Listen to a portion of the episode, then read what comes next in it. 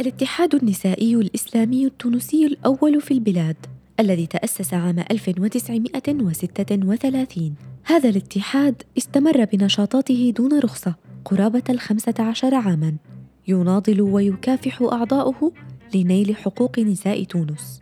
يتجرؤون أيضاً على القيام بكل النشاطات التي من شأنها إعلاء النساء في المجتمع قبل أن ينتهي بإبعاد مؤسسته بشيرة بن مراد وعزلها. خوفا من المنافسة لمحو نضالها والإنجازات التي حققتها.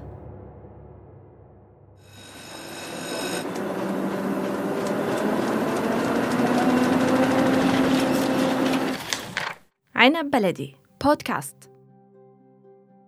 عام 1913 في تونس العاصمة ولدت بشيرة وفرحت عائلتها بقدومها.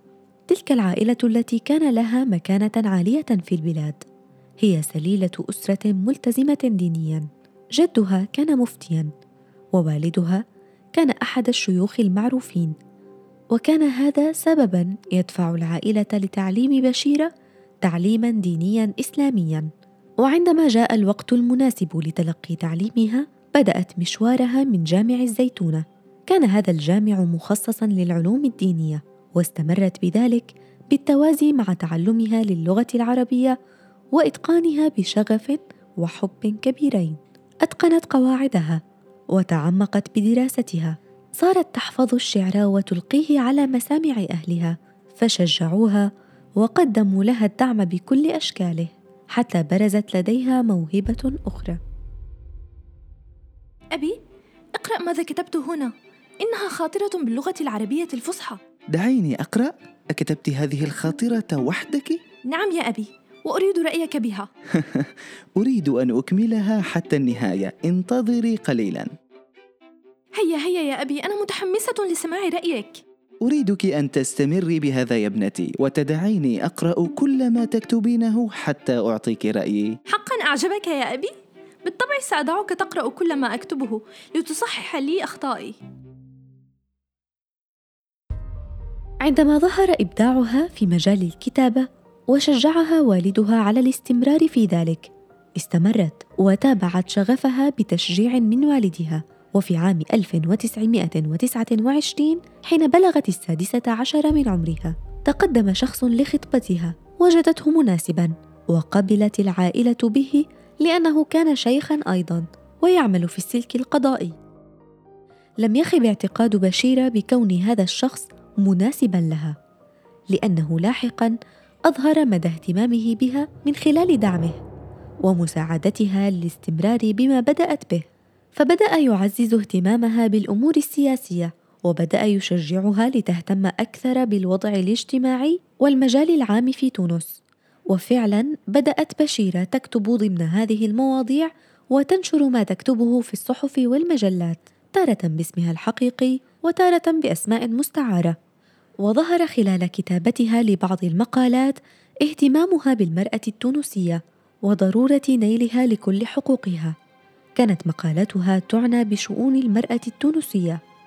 وبعد مسيرة طويلة ومعارك خاضتها على أوراق الصحف بدأت بشيرة بالتطبيق وأطلقت أول حراك نسائي تونسي عام 1936 الاتحاد النسائي الإسلامي التونسي.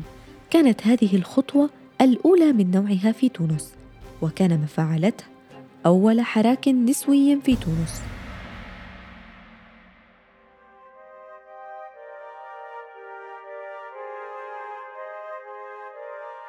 الاتحاد فتح أمام بشيره ابوابا كثيرة لتحقق ما كانت تحلم به منذ زمن واستطاعت من خلاله المناداة بحقوق النساء التونسيات معتمدة على ثقافتها واطلاعها على الأوضاع الاجتماعية هناك. ثم كبر هذا الاتحاد بانضمام نساء أخريات كلهن مثقفات واعيات بما يحتاجه المجتمع التونسي وكانت بشيرة بمقدمتهن. نظمت هذه المسيرة اليوم لأطوف شوارع العاصمة التونسية. أطالب بحقوق نسائنا ولأعلن للناس جميعا عن مشروعي الجديد ألا وهو افتتاح فروع أخرى للاتحاد النسائي الإسلامي التونسي في كل أنحاء وطننا الحبيب تونس. انطلاقا من إيمان بشيرة بحق كل التونسيين بالتعليم وواجب الاتحاد بمساعدتهم قدر المستطاع ماديا ومعنويا خطرت لبشيرة فكرة جديدة. أن تجمع التبرعات من العائلات الميسورة أو من أي شخص راغب بالتبرع وتقديمه للطلاب الذين يريدون إتمام دراستهم ولا يملكون المال الكافي لذلك وليس بمقدور أهلهم مساعدتهم. وفكرت أن يتجاوز هذا المشروع تونس إلى كل طلاب المغرب العربي. وكانت الفكرة التي خطرت لها هي الأولى من نوعها. بدأت بشيرة تنفذ ما خططت له وهو إقامة حفل خيري دعت إليه الجميع ثم من خلال هذا الحفل جمعت التبرعات من الحاضرين الراغبين بالتبرع. ويعود ريع هذا الحفل إلى الطلاب الذين يدرسون خارج البلاد.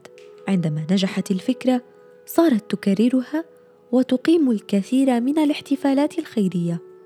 وأعانت من خلالها الكثير من الطلاب على إكمال دراستهم الجامعية في الخارج. وكانت مبادرتها بإقامة هذه الحفلات الأولى من نوعها في تونس ثم انتشرت فكرة الاحتفالات الخيرية على نطاق واسع. لم تتوقف بشيرة عن السعي والاجتهاد ليكون عملها مميزا ويتناسب مع النظم والقوانين في تونس فقررت الذهاب إلى الطريق القانوني والحصول على رخصة للاتحاد النسائي الذي اسسته وعملت كل ما بوسعها حتى حصلت على هذا الترخيص بعد العديد من المحاولات والجدالات. لكن للأسف لم تحصل عليه إلا لمدة سنة واحدة إلا أن هذا الحال لم يثنها عن الاستمرار. استمرت بنشاطها في إدارة هذا الاتحاد وإعانة الطلاب وتأمين منح دراسية لهم كما اهتمت اهتماما خاصا بالطالبات الفتيات. لتأمين المنح لهن خارج بلادهن وانتقاء الجامعات المناسبة لهن.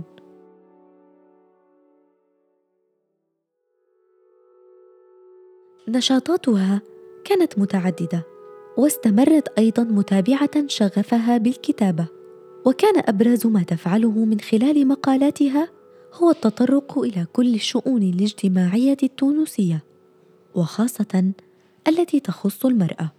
كتبت بشيرة في مجلة شمس الإسلام التي أنشأها والدها ونشرت أيضا عدة مقالات في مجلة المسرح وكانت من أحد المؤسسين لمجلة اسمها تونس الفتاة. كتاباتها كانت تركز على ما ينقص النساء في البلاد من حقوق وحريات وتحاول أن تنادي بحريتهن في كل ما تكتبه. صارت بشيرة ذات شعبية كبيرة وسط التونسيين لما لها من مواقف وطنية مشرفة ولدفاعها عن حقوق التونسيين ومناداتها بالتطوير. وحاول الرئيس الأسبق لتونس الحبيب بورقيبة أن يستفيد قدر الإمكان من هذه الشعبية فأعلى شأنها ورفع مكانتها وأشاد بها طويلا حتى استطاع الوصول من خلالها إلى مآربه. وأعطاها لقب أم تونس. لكن بعد خطاب لها في أحد المعاهد عام 1955 تحدثت من خلاله عن أهمية المساواة بين النساء والرجال وإعطاء النساء الحق بالمشاركة في بناء الوطن على كافة الأصعدة دون تمييز بينهن وبين الرجال شعر بورقيبة بحماسها الذي يجذب الأنظار إليها. وخاف من أن تخطف الشعبية منه كما خاف أيضا أن يفقد منصبه لصالحها فأزاحها عن الساحة الاجتماعية والسياسية نهائيا. عزلها وقيدها ووضعها تحت الإقامة الجبرية في منزلها حتى أنه أسس اتحادا نسائيا ليزيل أثر الاتحاد الذي اسسته حاول أن يزيل أثرها لكن أمثالها لا يمحون.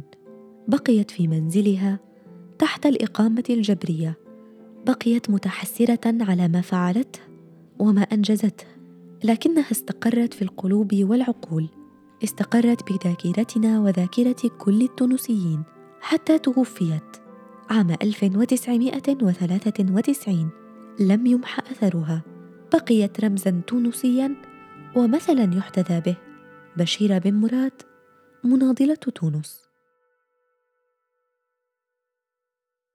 استمعتم إلى بودكاست نساء من عنب بلدي. أعددت هذه الحلقة وقدمتها. أنا سكينة المهدي. نحن موجودون على أبل بودكاست، جوجل بودكاست وساوند كلاود